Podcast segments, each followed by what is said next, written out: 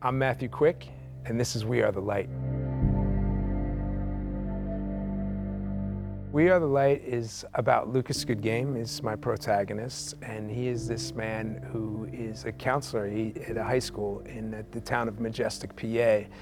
And he goes to the movies with his wife one night, and there's this horrific tragedy in the movie theater. And when he comes out, two things happen. The town declares him a hero, which is very hard for him, and he has to deal with the loss of his wife. The first thing he reaches for after the tragedy is his Jungian analyst, who he's been seeing, and that's when he finds out his Jungian analyst is no longer seeing any patients anymore because he had been affected by the tragedy too. And so he is completely lost, and so he starts writing these letters to his analysts in an effort to kind of woo, woo the analyst back and start the analytical relationship again. And so through these letters, we see how Lucas's psyche um, keeps his, his, his mind together throughout this. And so it's a story about narrative and uh, as medicine. Um, and it's also a story about how uh, we take care of each other. And so one of the things that happens shortly after this is one of Lucas's ex-students that he was counseling, Eli, shows up and sets up a tent in his backyard and kind of forces this relationship. And they decide that they're going to create this art project that they imagine will save themselves and the entire community. And so it's this really beautiful story about how we save ourselves by saving others.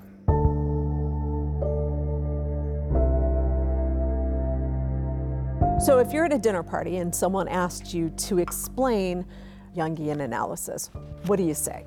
I would say it is not a quick fix.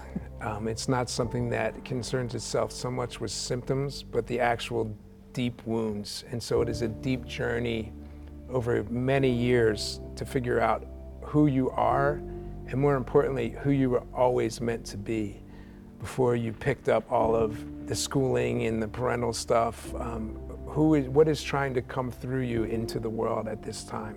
What is your purpose? You know, what are you, who are you, who are you trying to be? And Jung called that individuation, you know, to, to achieve that. And it's almost like enlightenment. So it's not something that uh, everybody gets, you know, um, but it's, it's more uh, a goal that you, you aspire to.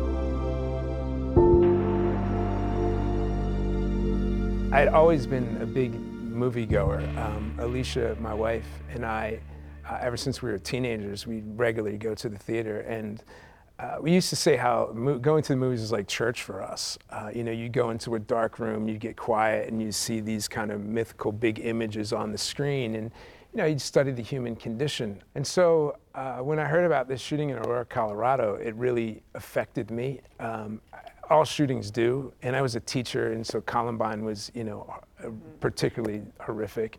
But there's something about uh, this one that I would go to the theater and I would look around and I, would where are the exits and who's behind me. Whereas, you know, after Columbine, I would go to the school and you know it's just regular business. So I, I don't know why I was so affected by it. And in 2014, I did a, a one book, one town in the Ambler, PA, the town of Ambler, PA, and uh, it happened to be held at this cathedral-like movie theater, which is actually the one on the on the cover. I did that that event and I was up on stage where the movie screen would be, and I was it was part of me talking to the community, having this great time and interacting. It was a lovely evening, and there was another part of me that was saying, "Am I safe up here? Um, you know, like who's in the audience?" And so that kind of dual thing, and and I remember coming out and looking at this lit up theater with the marquee, and there's like spirals, and it's just it's just beautiful theater, and I thought. I've got to write about this experience, and I've got to write about a theater like this. And so I tried to write the book for several years and failed, and I could not do it. And then when I got blocked after uh, I got sober in 2018, I went through this really low period where I actually entered into Jungian analysis. And then one of the first things that happened when I entered into analysis is I bonded tremendously with my analyst. And I got really paranoid that he was going to abandon me or that something mm. bad would happen to him. Um, it was this really wonderful healing relationship. So the dark part of me said, this can't be real. This is going to be taken away from you. And so whenever I have these, these paranoias or these mental health problems, I always take them into what I call the creative writing wrestling ring. I try to wrestle them down on the page. And so when I started to think about well, what if I put a Jungian lens on my movie theater story? And what if I tried to marry these two things? And what if uh, I started out the book on page one where this guy has this horrific experience in a movie house and then his, his Jungian analyst abandons him right away? That's the inciting incident. That kind of broke the writer's block, and I was, I was off then.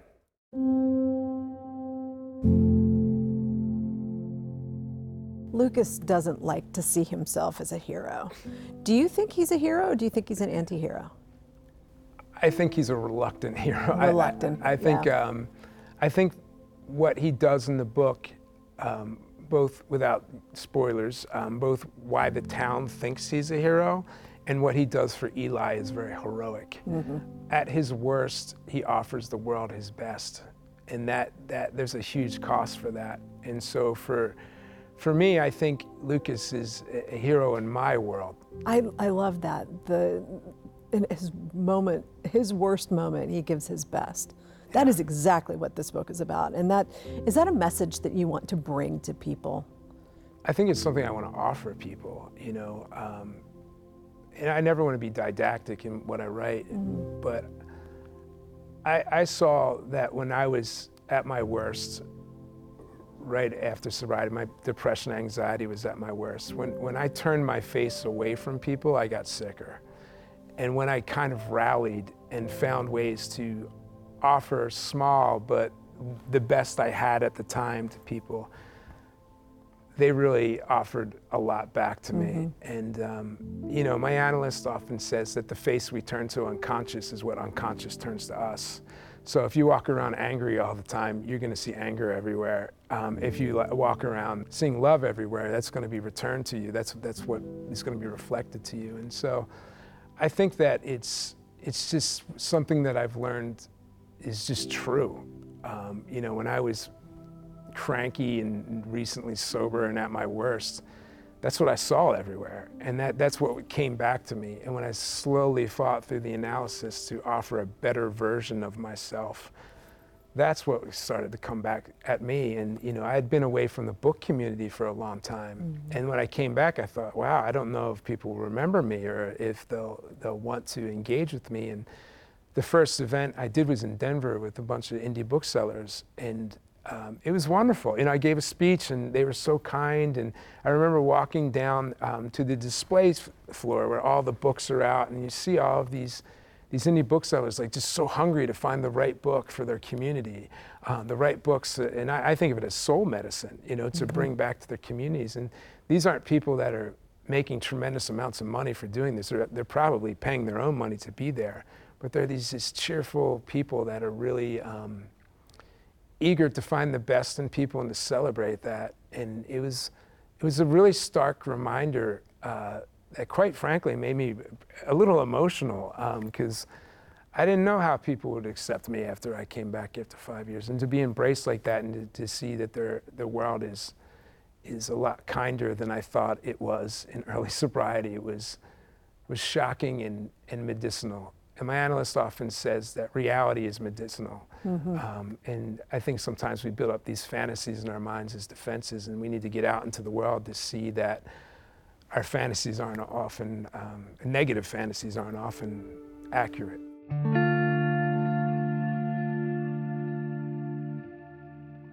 I chose the, the epistolary form um, because I couldn't write, and my wife told me, Well, you can still write letters to people. I write to all of my friends, and I love writing emails.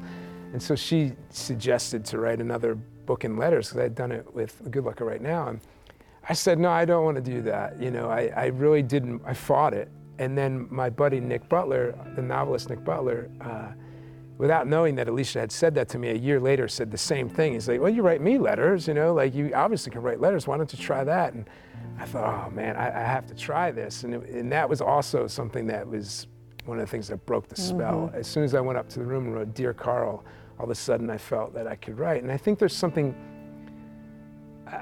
as someone who's an introvert, I, I like intimacy, you know, and I, I would much rather talk to one person one on one than go to a party and talk to a lot of people. So a letter is, is a device where you're, you're having a relationship between two people. And, and so the book is this relationship between Lucas and analyst Carl.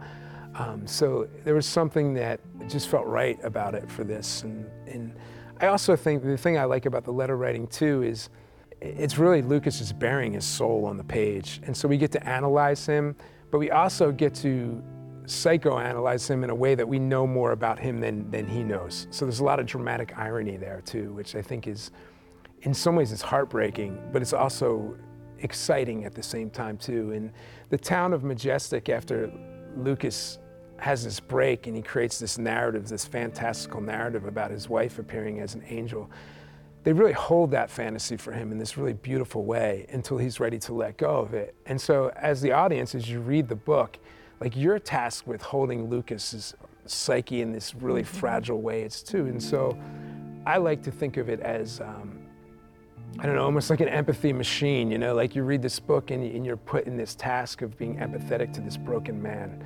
Um, and I think that great literature, and I'm not saying my book is great literature, but the, the work that I always enjoy reading, it, it puts you in a place where um, it, it, teaches you how to be empathetic, how you can't, you can't not be empathetic. You get swept up in the story, so.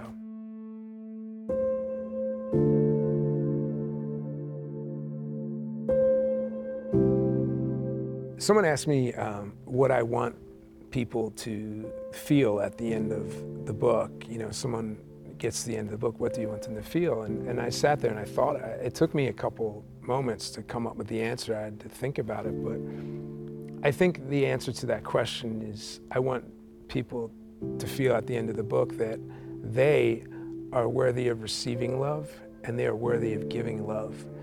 And I think that that is uh, what I've been working on myself. Um, and my protagonist Lucas is working on as well. Um, so I, I, think love is a major is a major theme of, of where I'm at now, and uh, love was a very taboo word for me growing up. I didn't grow up amongst men, and in particular, that ever said they loved me ever. Um, and I think that I needed to figure out how to remedy that and to be able to engage with people in a way that was sober and also uh, vulnerable and loving at the same time. And I think that that's really what my character, Lucas, is doing throughout the novel. He experiences this horrific tragedy, and there are all these people in his life that want to love him. But because he doesn't think he's worthy of love, he has a hard time accepting that. Mm-hmm. And he feels like he has to earn that. But really, his ego throughout the book is trying to find ways to earn love, but it's only when he's completely shattered and ego's destroyed that he can really accept love because the ego gets knocked offline and these people rally and he, he's, no, he's not able to do anything anymore. And that's when he really has to fall to this default position of, of almost being childlike and, and, and accepting love. Um, and so I think that that was part of my journey too. Uh, you know, Lucas is not me, he's not my alter ego, and I didn't go through what happens in the book. But symbolically, I think, I think that's really what I've been going through the last five years.